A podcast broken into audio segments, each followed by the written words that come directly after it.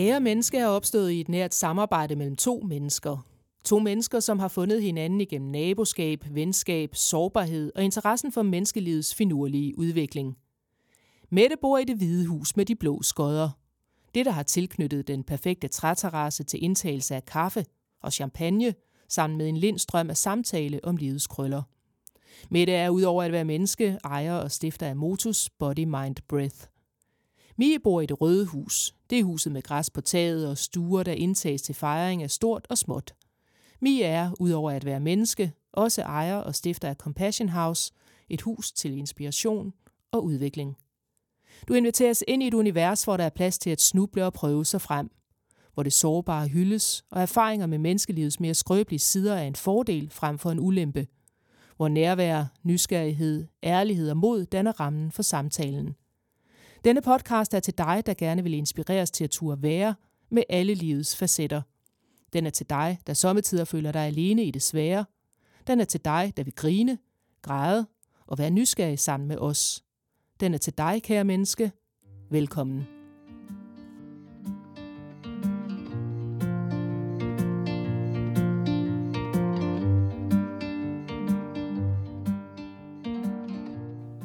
Hej Mi. Hej Mette. Velkommen til Kære Menneske. Tusind tak og i lige måde. Tak. og velkommen til alle jer, kære lyttere. Hvor er det dejligt, at I vil være med. Ja, det er vi virkelig glade for. Ja, meget. Dagens overskrift. Ja, den er lidt anderledes. Det er den jo. I dag, der øh, vil vi faktisk tale lidt om, hvad ville jeg gerne have vidst, dengang jeg var ung. Ja. Mm. Vi er næsten ude i en håndfuld gode råd, kan jeg høre. Uha. Til os selv. Til os selv. Lad os håbe, de ikke er for dyre. ja, præcis. Nej, jeg tænker, vi ikke laver den som en løftet pegefinger, men mere som en... Det kunne godt nok have været rart at vide. Ja, lige præcis. Ja, En kærlig. en kærlig en af slagsen. Ja. Ja, det bliver det. Så I, vil du lægge ud?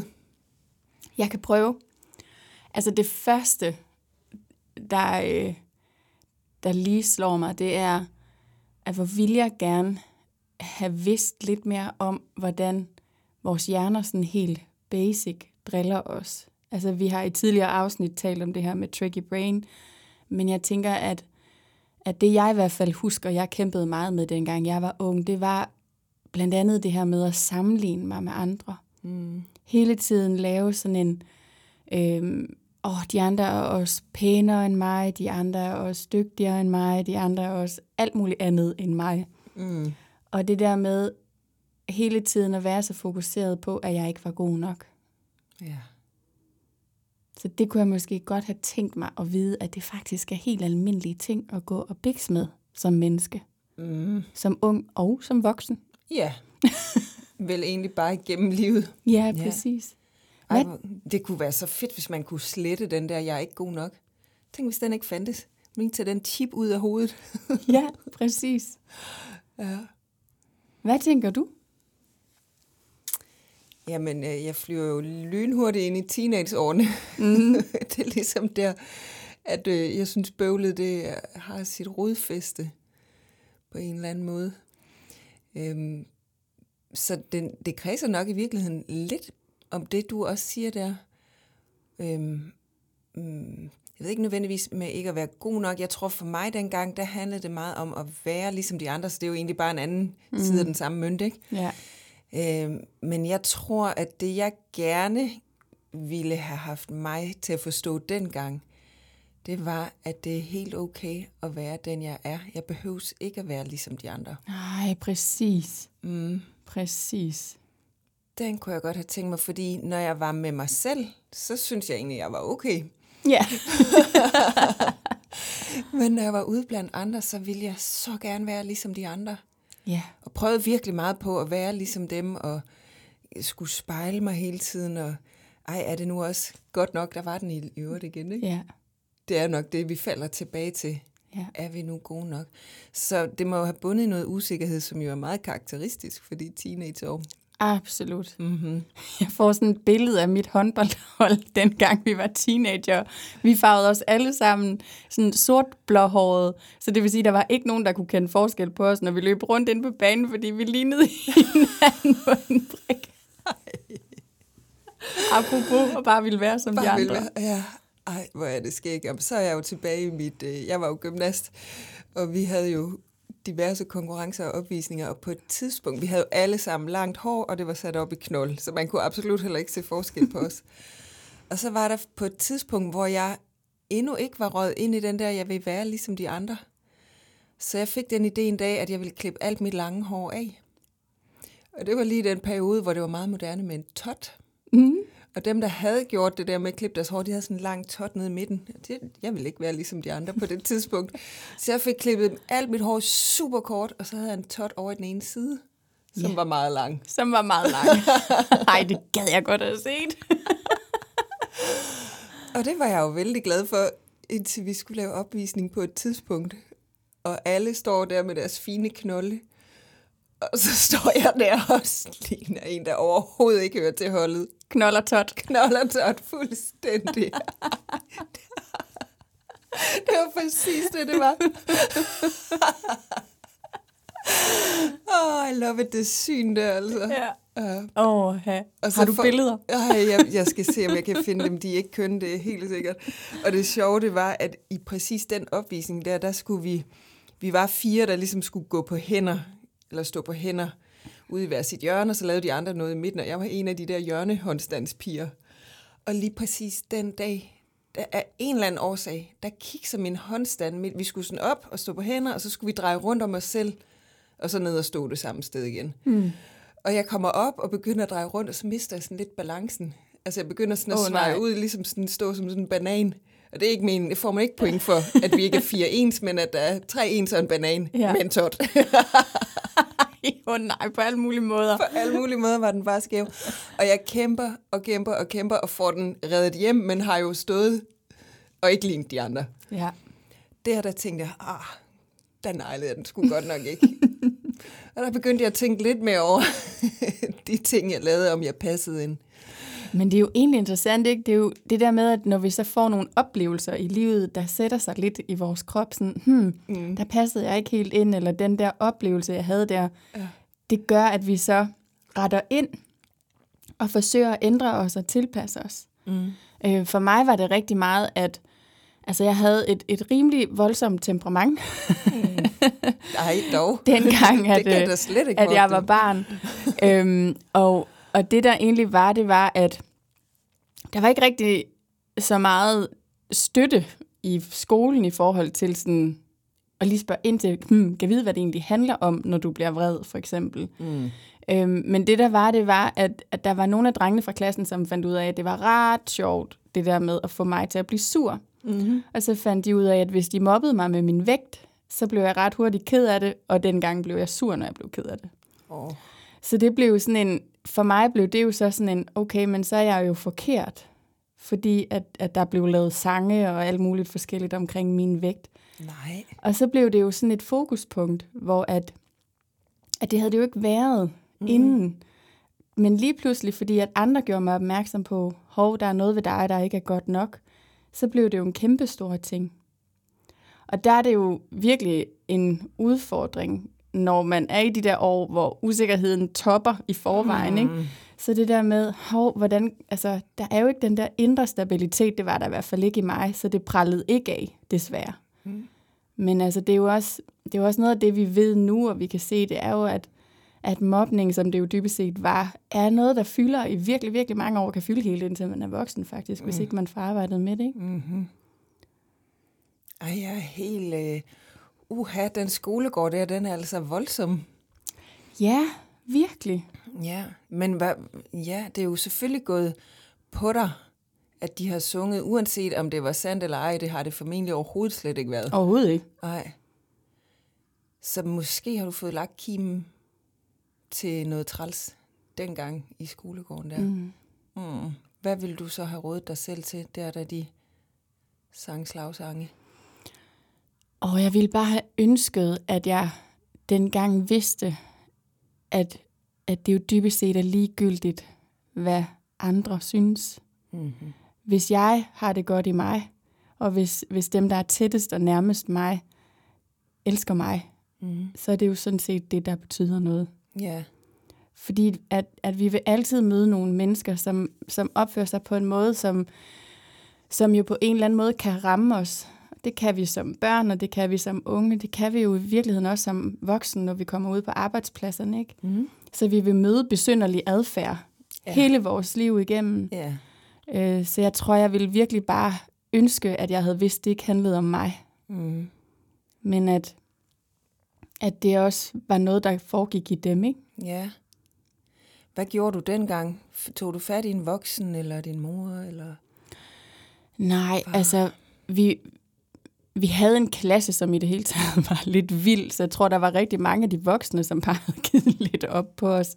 Oh. Så der var, der var ikke rigtig nogen voksne, der opdagede, hvad der egentlig foregik i klassen, og der var, der var sådan flere ting, der foregik på kryds og tværs. Jeg var absolut ikke den eneste, som, som blev udsat for nogle ting. Mm-mm. Øhm, det handler jo også rigtig meget omkring samspil, og det er jo i virkeligheden også noget af det, der er så interessant ved mobning Mm. for eksempel, ikke, det er, at, at hvis man er i et sundt klassemiljø, så er der bare meget større sandsynlighed for, at, at mobning ikke finder sted, fordi at, at man også som børn passer på hinanden, og, og et godt klassemiljø også skaber sådan en, okay, her er trygt og rart at være for os alle sammen. Mm. Men hvis man har et klassemiljø, hvor at, at det ikke er trygt at være, og hvor at børnene hver især måske slås med nogle forskellige ting, Mm. og der så på en eller anden måde bliver skabt en lidt uhensigtsmæssig spiral, så er det jo også en grobund for, at, at der kan opstå mobning. Ja. Og hvordan skaber man så sådan en god klassekontakt? Eller hvordan kunne man have grebet ind i den situation, du stod i? Jeg tror for mig, dengang jeg var barn, der handlede det rigtig meget om, at jeg heller ikke rigtig vidste, hvordan at jeg, altså hvad det egentlig var, der foregik i mig. Mm. Så det der med følelser, jeg vidste jo slet ikke, hvad følelser var. Nej. Så jeg vidste jo ikke, for eksempel, når jeg blev vred, at jeg egentlig dybest set blev ked af det. Mm. Så alene den information havde måske været meget rar. Mm-hmm. Også for lærerne. Fordi mm. hvordan griber man et barn an, som, som måske er udadreagerende, Mm. øh, som, som skælder ud? Hvad er det egentlig, der ligger nedenunder det? Mm-hmm. Og hvordan kan man så drage omsorg for det? Fordi jeg tænker egentlig heller ikke, at der er nogen børn, der mobber, medmindre de selv har det dårligt. Det tror jeg, du har fuldstændig ret i. Det handler jo nok sjældent i virkeligheden om den, der bliver mobbet. Hvis vi tager den berømte pegefinger, hvor, hvor den ene peger fremad, men der er tre fingre, der peger bagud. Ikke? Jo, præcis. Jeg tror, det er så sandt. Men hold da op og dem op for det. Fordi jeg tror, der er noget sandhed i det, du siger omkring ikke at kende sine egne følelser. Mm. Jeg kommer også fra et, et hjem, hvor altså, et fuldstændig kernefamilie havde det godt, men følelser, det var der ikke noget, men det, pff, nej. Det var ikke noget, vi talte om overhovedet. Og der bobler jo følelser ind i, også når man er ung, også når man er barn, og hele livet igennem. Lige præcis. Ja. Så det med, når vi ikke ved, at hvad det egentlig er, der så foregår, fordi følelser kan jo føles sådan ret intenst, ikke? Mm-hmm. Altså indvendigt. ja. Så, så når vi så kun kan mærke det indvendige, der, der raser, men kigger på de andre og tænker sådan, hmm, er jeg den eneste, der har det på den her måde? Mm. Så, så går vi jo også hurtigt og forestiller os, at, at vi de en, altså, der er noget galt med os, ikke? Jo, præcis. når vi så reagerer på den ene eller den anden måde. Ja, så kommer vi til at gå med det lidt alene, eller putte os med det. Ja, præcis. Ja. Men den er jo svær, hvis man sådan... Ja, jeg synes, den er så interessant, den her, fordi som ung eller som barn, så kan det være svært at tage ansvar for det her, fordi man aner ikke, hvad det er. Nej, overhovedet ikke. Hvad skal der så til? Er det lærerne, eller er det forældrene, eller hvem er det, der skal på banen? Altså, jeg synes, det er ret interessant. Jeg har en kollega, øh, som hedder Marcella Matos. Hun har lavet noget forskning. Hun er fra Portugal og har lavet noget, øh, noget forskning, hvor at man har undervist øh, lærerne i compassion-fokuseret terapi, altså i den tilgang. Mm. Så, så det indebærer blandt andet, at man lærer lidt omkring, hvad er compassion, altså det her med at møde det svære, lidelse, smerte, øh, med åbenhed, mod, nysgerrighed, og så samtidig også tage vare på det, kigge på, hvad er det for en handling, der skal til for, for at forebygge det, mm. så for for eksempel at forebygge mobning. Ikke? Mm. Men hvad er det egentlig, jeg kan gøre nu og i fremtiden for at, at mindske den lidelse, der opstår? Så lærer man jo også noget omkring, hvordan er det, hjernen fungerer, Hvad er det, der sker i os som mennesker, og hvordan er det, vi i det hele taget er udstyret som mennesker, med den her tricky brain blandt andet. Mm-hmm. Ikke? Øhm, så det, det, der var interessant, det var, at man kunne se, at børnene fik det bedre, bare fordi, at lærerne havde fået den undervisning. Oh. Så børnene fungerede bedre. Wow. Det, det er jo interessant, Ja, ikke? det er meget, meget interessant. Og så tænker man, hvorfor bliver sådan en studie ikke bare rullet helt ud i folkeskolen nu? ja, lige præcis. Ja. Men prøv lige at sætte et eksempel på, hvad de så gjorde anderledes, de lærer her. Øh, altså, jeg ved det faktisk ikke. Mm. Jeg ved det faktisk ikke så meget. Jeg har kun lige hørt 15 minutters præsentation på, oh. en, på en konference. Men, men det, der alligevel er, er interessant i det, og det jeg tænker, når jeg tænker, nu gætter jeg egentlig bare, fordi jeg er ude fra compassion-fokuseret terapi, men det er jo en helt afgørende ting, det er jo, at man også arbejder med compassion på tre fronter. Så det her med compassion over for en selv, compassion over for andre, mm. og også compassion, altså i forhold til at tage imod compassion fra andre. Ja, i relation. Så der er ligesom fra, fra mig til dig, fra dig til mig og fra mig til mig. Ja, ah, yes. Så, så man kan sige, at noget af et, det link, der i hvert fald mangler, når man kigger på, hvordan vi, vi lærer børnene at drage omsorg i dag, mm. det er jo, hvad gør man egentlig fra mig til mig? Yeah. Så hvordan drager jeg omsorg for mine følelser? Yeah. Så det med at være i stand til at se, at et barn for eksempel er i smerte, at der er noget, der er svært følelsesmæssigt, og så som lærer være i stand til at rumme det, mm. og lige bruge tiden på faktisk bare at være der. Mm. Have sympati, have nærvær, have empati, det med at ture, sidde i de der svære følelser. Mm. Fordi det er jo også det i en hverdag, hvor der måske foregår rigtig meget, der er mange børn at tage vare på. Mm-hmm. Det kræver jo faktisk noget tid. Ja. Ikke? Som man sikkert som lærer vil argumentere for, at man ikke har. Ja, lige præcis. Ja. Fuldt forståeligt. Ja. Ja, der er meget at se til. Der er meget at se til. Så ja. i virkeligheden tænker jeg, at, at noget af det med at, at blive opmærksom på, hvad er det, der foregår imellem os mennesker, og hvordan, hvordan kan vi lære os at støtte os selv i mm. det. Helt fra vi er børn, ikke? Mm. Fordi det kan være så mega overvældende. Ja. Men så kunne det jo være interessant at bringe det. Nu sidder vi jo begge to og forældre. Så tænker jeg om at bringe den her compassion-fokuserede terapi hjem på, til stuebordet om aftenen og opdage, hvad de der følelser, hvad der ligger under dem. Mm. Der har vi jo en opgave som voksne. Ja. Men hvis vi så skulle nå ind til vores unge selv, wow, Altså, jeg kan da godt huske, hvordan jeg var dengang. Det, det var, jeg var enormt svær at komme ind til, fordi jeg netop blev vred, ligesom du siger, du også gjorde. Mm. Og jeg blev vred, fordi jeg ikke vidste, hvad det var, der boblede ind i mig. Ja, præcis. Og jeg blev bange for at blive stødt på manchetterne. Måske igen en, et lag ovenpå, er jeg overhovedet god nok. Ja.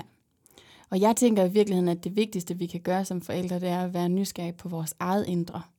Fordi at hvis vi er ro med vores følelser, hvis vi ved, det er okay, at at blive vred, og være træt, og være frustreret, og alt det, der nogle gange kan foregå mm. i os som mennesker, mm. som vi kan have svært ved at rumme, det er i virkeligheden første skridt. Fordi så bliver det også nemmere for os at rumme det i andre. Mm-hmm. Så, det, så det er jo også, noget af det, der ofte sker for os, det er jo for eksempel, hvis vi sidder over for et menneske, der har det svært. Det kan være vores børn, det kan være alle mulige andre. Øhm, men, men så får vi jo lyst til at fikse det. Mm-hmm. Vi kommer tit til at komme med gode råd. Yeah. Øhm, i stedet for bare at være der. Ja. Og det er jo virkeligheden ofte, fordi vi selv, når der sidder, når, når vi to sidder sammen, og hvis, hvis der sker noget i en af os, så vil vi jo mærke det. Mm. Det er jo en del af empatien. Mm. Det er, at vi mærker, at den anden har det svært. Og hvis vi ikke er trygge og rolige i vores egne følelser, så får vi jo lyst til at flytte det og fjerne det. Så får vi lyst til at fikse det. Mm-hmm. Har du prøvet det? Og ba, ba, ba, ba, ba. Yeah. Fordi at, at så får vi det ligesom, så gør vi noget, så handler vi ud af det. Ikke? Yeah. I stedet for at give det tid og bare være med det. Yeah. Sige, oh, jeg kan godt se, det er svært lige nu. Men jeg sidder her sammen med dig. Mm. Åh, oh, det er så lækkert, når det der kan lade sig gøre. Men også svært, fordi tid tit er en mangelfaktor, ikke? Præcis. Man altså, tænker på hverdagen. Ja, lige præcis med, mellem skole og idrætsaktiviteter og madlavning og lige sidde ned en rolig stund og få spist maden sammen og så piske videre. Mm. Tiden er virkelig, selvom at jeg ved, vi to øver os meget i det, ja. så er tid jo en, en mangelvare, uanset hvad. Helt vildt. I hvert fald den tid, der hedder nærvær. Ja, helt vildt. Mm. Og jeg vil også sige, at jeg ved med sikkerhed, at det her er noget, jeg kommer til at øve mig på resten af livet. Mm-hmm. Altså, Fordi det er svært. Det er ikke bare lige. Nej. Så det er også noget med, i stedet for så at slå sig selv oven i hovedet med de gange, det ikke lykkes, så, så få øje på, hvornår det faktisk lykkes. Mm-hmm. Og hvornår det lykkes delvist. Ikke? Ja. Uha, det er nogle interessante råd. Jeg sidder her og tænker, hvis jeg nu var mig, altså jeg, jeg kan næsten sådan overføre det hjem på vores familie, og så lade som om, at en af børnene skulle være mig dengang. Og hvordan ville jeg egentlig gerne have, det skulle være håndteret? Hmm. Den er svær, Mm. synes jeg. Virkelig svær, men den der med tiden, den er nok meget god. Jeg tror i virkeligheden nok, det er mest det, mine forældre har gjort. De har ikke sådan synderligt spurgt ind. De har bare altid været der. Ja, Så det er måske egentlig meget godt. Trods alt. trods alt. Ja. Ja. Men det er jo en massiv tid. Altså det der med at være, når man kigger på, hvor meget man skal igennem, fra man bliver født og til man er voksen. Ikke? Altså mm. de der relativt få år, det alligevel er, Mm. hvor man går fra at være, altså overhovedet ikke engang at kunne kravle eller tale, Ja. til at, at skulle være et, et, et fuldt menneske, altså udviklet menneske, voksent menneske, der. Der tager sig af voksen ting. Ikke? ja, præcis. Jeg har jo et dage, hvor jeg, ikke, altså, hvor jeg godt kunne tænke mig, at bare lige en pause for det der med at være voksen. ja, det ville være rart. Og der var nogen, der ligesom tog over. Uh, ja, det går lidt stærkt. Godt, vi ikke er født som giraffer. De skal godt nok være klar til at stikke af med det samme. vi har trods alt lidt mere at give af. Vi har trods alt lidt mere at give af. Ja, det er den. Men jeg ser også vores børn som vores lærermestre et eller andet sted. Helt vanvittigt. Mm. Virkelig. Og det er jo nok den fornemmeste opgave, det er også virkelig at, at se dem på den måde, ikke? at alle de gaver, de giver, fordi så er der masser af situationer, hvor man tænker, åh, oh, det ville jeg ønske, jeg havde løst anderledes, eller at jeg havde været mere nærværende her, eller, Mm. men, men, men de er jo de vildeste lærermestre. Mm-hmm. Og jeg kigger tit på begge mine børn og tænker sådan, hold kæft, I er jo tusind gange klogere end mig. Ja, præcis. Det gør man jo nogle gange. Helt, øh, nu taber jeg kæben over, at du lige sagde det, du gjorde. Ja, Ja. præcis. Ja, det er dejligt. Ja, det er virkelig, virkelig dejligt. Ja, Men derfra og så til det der med, når vi, hvis man kigger tilbage på sig selv som ung, ikke at kunne, mm. kunne se gaven i sit eget. Altså jeg, jeg får lyst til at vende lidt tilbage til det, du sagde med, i virkeligheden at kunne omfavne det menneske, man er, mm. i stedet for at skulle være som de andre. mm. den er svær. Jeg vil ikke sige, at jeg synes, den er løst, for jeg kan sagtens have omstændigheder, hvor jeg bliver, hvad hedder self-conscious på dansk? Selvbevidst. Selvbevidst, ja. altså, hvor man lige pludselig bliver meget opmærksom på, hvordan man selv tager sig ud midt i noget. Ja, Og så andre gange, så har det jo ingen betydning overhovedet. nej, det er det.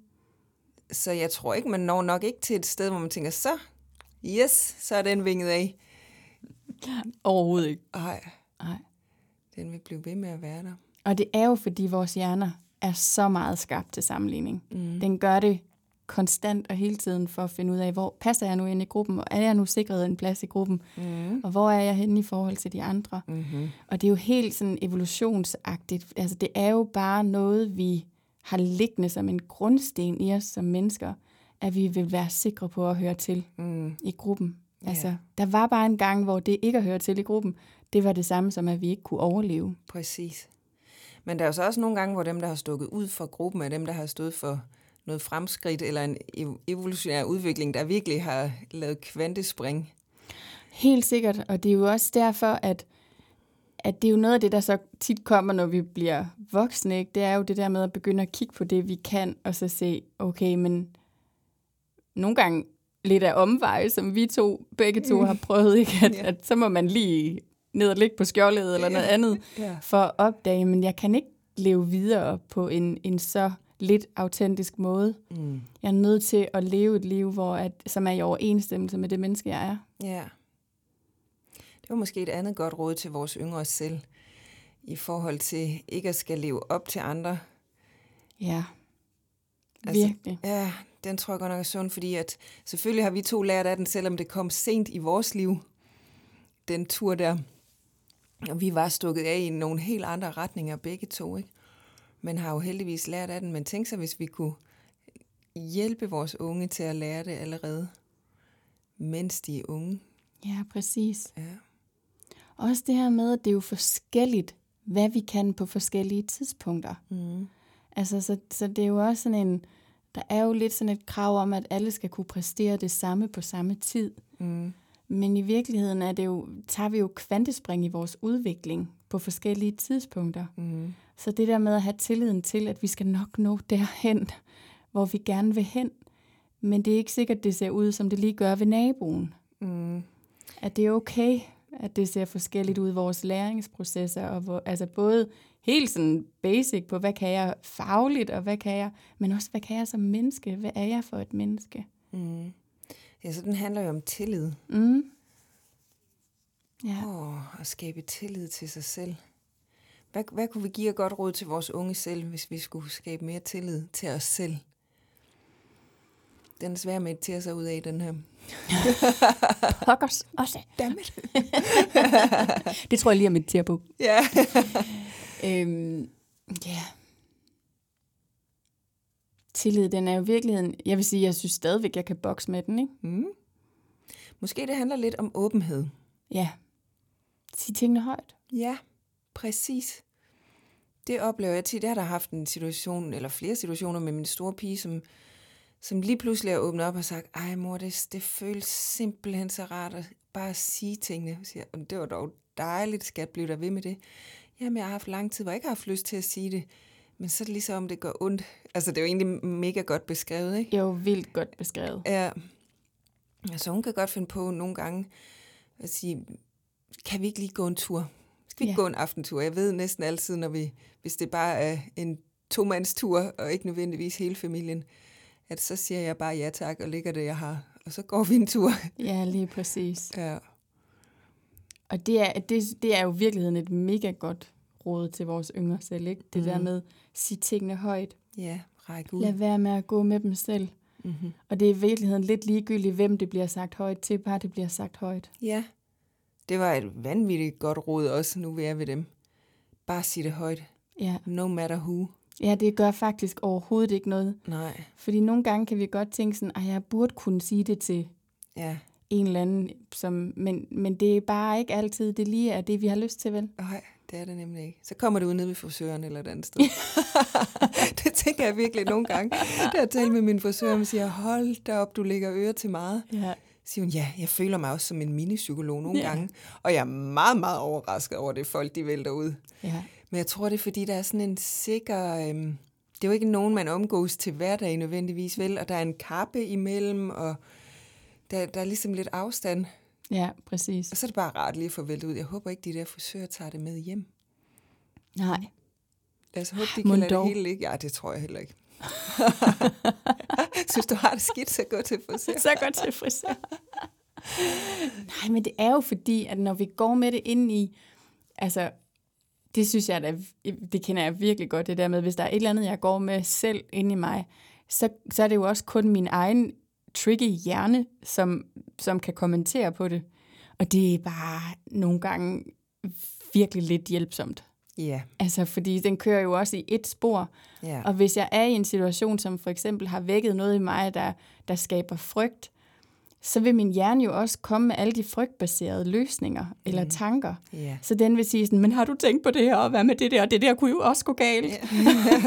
ikke? I stedet for, at, at hvis vi siger det højt til et menneske, som ikke er blevet trigget, om det så er frygt, eller om det er vrede, eller hvad pokker det er, vi har fået trigget i Ja. ja. os, så kan vi jo blive virkelighedskorrigeret. Så har vi jo en, der har et roligt nervesystem, en mm. voksen dybest set, Ja, som kan sige, hey, har du tænkt på det på denne her måde, eller jeg vil gerne være her sammen med dig i det. ja.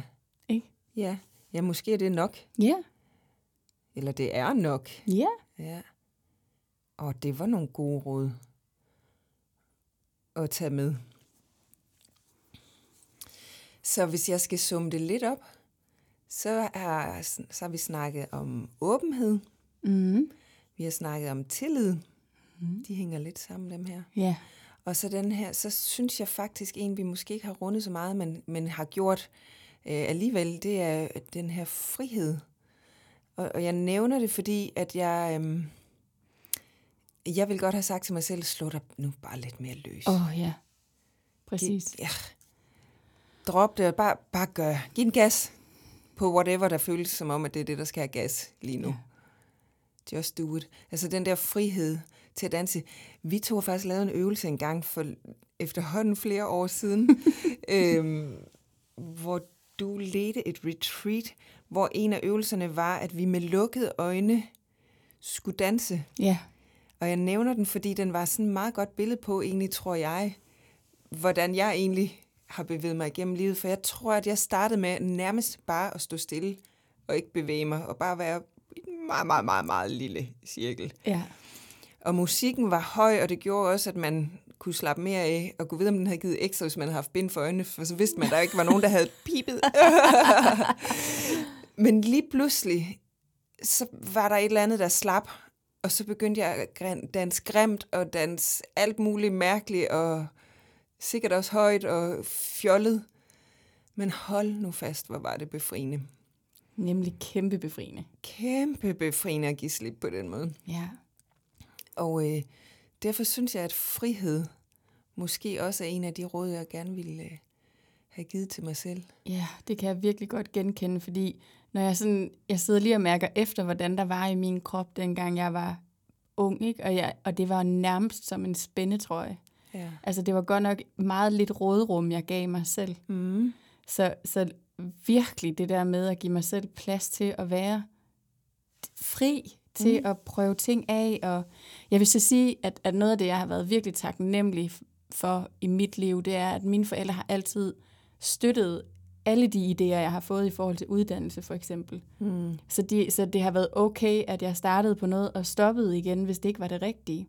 Mm. Hvilket jo også har gjort, at, at jeg har haft kendskab til mange forskellige ting, og det har jeg jo kunne se nu, når jeg kigger tilbage, så når jeg sidder og arbejder som psykolog, så er det faktisk ret fedt at have prøvet forskellige brancher, mm. og have været i forskellige setup af mennesker, fordi det er jo alt sammen noget, der har givet en livserfaring. Præcis. Så det der med, at, at det der også at sætte sig selv fri på den måde, at, at det er altså ikke det er ikke fjummerår eller spildtid, eller, Nej, men det er alt sammen læring. Ja. Så det der med også at have friheden til både at være nysgerrig og undersøgende på, hvad er det for et hvor, hvor trives jeg henne? Mm. Hvad er det for et hud, der er mit? Ja, altså, præcis. på en eller anden måde. Ja, nemlig. Jamen, jeg sidder bare og nikker, for jeg er fuldstændig enig og har jo i princippet taget samme rute, bare ja. med nogle andre overskrifter. Ikke? Jo. Ja. Øhm, men jeg tror også noget af det, jeg synes, der kunne være svært som ung, det var, hvis man var kommet ind i et fællesskab, som man ikke synes, man hørte til. Hvor finder man så et andet fællesskab? Vanvittigt svært. Den synes jeg er virkelig, ja. den tror jeg, der har holdt mig fra meget spral. Det tror jeg også. Det der med, at så vidste man trods alt, hvad man havde. Ja, ikke? så var der der noget, og der var der nogen at søge hen sammen ja, med. helt sikkert. Og det kan jo også være mm, vemmeligt at stå på et tidspunkt i sit liv, hvor man er meget usikker, og selv skal opsøge en ny gruppe af mennesker, ja. og bliver nu lukket ind. Og der, der tænker jeg, at det skal nok være interessen, der skal råde. Helt sikkert. Det, det, det var faktisk også en af de råd, jeg ville give mig, fordi når jeg kigger tilbage, og i dag er jeg dybt taknemmelig netop for at have prøvet så mange forskellige arbejdsmæssige ting, men jeg synes også, det har været hårdt, at jeg til tider følte mig ensom. Mm. Øhm, hvor jeg tænker, hvad var det, jeg ville hen med det? Nå, men det var det her med at, at have modet til at, at søge derhen, hvor interessen ligger, for jeg har da set mig selv som ung, øh, blandt andet arbejde for Mærsk, fordi jeg tænkte, det ville gøre min far stolt. Ja. ja. Jeg synes ikke, altså det gav mig ingenting at arbejde ved Mærsk. Nej. Enten en øh, blå blazer og en hvid skjorte. Nej, og det, er jo, og det er jo virkeligheden også det her med at give sig selv lov til at mærke, hvad er det for et menneske, jeg er? Trives jeg der, hvor jeg er? Mm. Og det, det er jo allerede fra, vi er helt unge, det der med at give os selv lov til at vælge til og fra, også relationsmæssigt. Ikke? Mm. At, at vi skal ikke gå på kompromis med, at hvis vi ikke bliver behandlet godt, så er det okay, vi flytter os. Mm. At det er okay at sige nej, det er okay ikke at please. Mm. Altså fordi det er virkelig en, en kæmpe stor del, og jeg, jeg ser det hele tiden i mit eget liv, og jeg ser det også rigtig meget med, med de mennesker, jeg arbejder med, at, mm. at for er vi bare samfundsmæssigt kommet et sted hen, hvor vi hele tiden pleaser. Der er virkelig mange af os, der gør det i hvert fald. Ja. Jo, jo, men det vil jeg give dig fuldstændig ret i. Så det der med, at vi allerede tidligt i livet lære, det ville jeg virkelig ønske, jeg havde lært, da jeg var ung, Mm. at det er okay at sige nej. Det er okay at mærke, at jeg er træt, Mm. jeg kan ikke i dag, eller det har jeg ikke lyst til. Mm. Nej tak. Ja, men det kræver noget. Det er svært. Ja, jeg synes, det er svært. Altså, jeg der kan huske det i, min, i mine unge år, hvor jeg var virkelig interesseret i psykologi og i hjernen, og hvad sker der? Hvad sker der i relationer mellem mennesker? Jeg elskede den slags, og hvis jeg kunne finde et foredrag eller en bog, eller hvad som helst om det, så var jeg der. Men det gik godt nok under radaren, fordi min far synes det var noget pjat. Ja. Så det var jo ikke noget, jeg talte med nogen om Nej. og heller ikke nogen af mine venner, fordi det havde jeg ikke hørt nogen andre tale om det. Så det gik jeg med selv, og bare studerede selv. Ja. Ja, det synes jeg da et eller andet sted lidt ærgerligt. Det er da helt vildt ærgerligt. Ja, så, det, så, der er det, så tænker jeg igen, når jeg så kommer op i den voksne mig, hvor jeg tænker, åh, jeg skal godt nok huske at støtte mine børn, Ja. når de vil noget andet end det, jeg tror, der er lagt ud for dem. Ja. Jeg kan, have, jeg kan huske, at jeg havde en, en professor ude på universitetet, som, som sagde, at, at nogle gange, når vi får børn, så får vi et barn, der ligner os selv, og så, så er det på mange måder sådan, så ved vi lidt om, hvad der foregår. Så nogle gange, så får vi et barn, hvor vi bare slet ikke ligner hinanden. Mm. Og så kan det gå to veje. Så enten så kommer man som forælder til at trække sig væk, fordi man tænker, det ved jeg simpelthen ikke, hvad jeg skal stille op med. Mm. Eller man kan stille spørgsmålet, det ved jeg, det ligner slet ikke mig, men kan vide, hvad der så foregår. Ja, Hvor at, at det der med virkelig at, at anerkende, at vi er forskellige som mennesker. Så hvis vi kan kigge på hinanden og tænke, nå, sådan, sådan oplever jeg det ikke, men hvad sker der i dig? mm. Frem for, at, at noget er rigtigt og noget er forkert. Mm. Men at vi bare er mega forskellige, og det kan være, om vi så er forældre, barn kan man være forskellige. Mm-hmm. Men, men, men det der med at kigge på hinanden og på sig selv mm. med nysgerrighed. Nogle gange er man jo også overrasket over, hvad pokker man selv får sat i gang. ikke? Jo. Hvad skete der lige der? Hvad var det for en side af mig? Ja. Ikke? Altså, Ja. så rumme den der forskellighed Ja. i, men, i andre, men også i os selv. Ja, den er god. Så fik vi mange, så vi har nysgerrighed, vi har tillid, vi har åbenhed, og vi har frihed. Ja. Åh, det var nogle gode råd. Og så synes jeg faktisk rummelighed, du lige fik nævnt her til sidst også. Rummelighed over for os selv og over for andre. ja. Det var en helt håndfuld gode råd. En hel håndfuld gode råd, vi kunne have brugt dengang, at vi Ja. var unge. Præcis. Og så kan det være, at det ser helt anderledes ud for, for andre unge end lige os. Ja. Men, men det gad jeg godt have vidst. Ja. Me too. Ja, spændende. Ja. Men i næste uge, Der får vi besøg. Ja, det gør vi. Mm. Det bliver altså rigtig fedt. Jeg glæder mig. Vi får besøg af Nille Bæk, Ja. som er kunstner. Mm-hmm. Og øh, jeg har arbejdet på et projekt igennem lidt tid sammen med Nille nu, som handler om melankoli. Hun har i øvrigt også udgivet en hel, øh, altså en hel serie, hvor hun har malet øh, smukke, smukke, smukke, smukke billeder øh, omkring melankoli. Og det kommer hun ind og tale om i næste Mm. uge. Det bliver så dejligt. Og fremover vil vi af og til have folk i studiet. Ja, Vi kan godt afsløre, at vi har Stig Pryds på banen også. Og øh, der kommer lidt drøbvis, så det skal vi selvfølgelig nok sende ud i æderen vi glæder os mega meget. rigtig meget. Så øh, tag godt vare på jer selv derude, så høres vi videre om en uges tid. Pas på jer.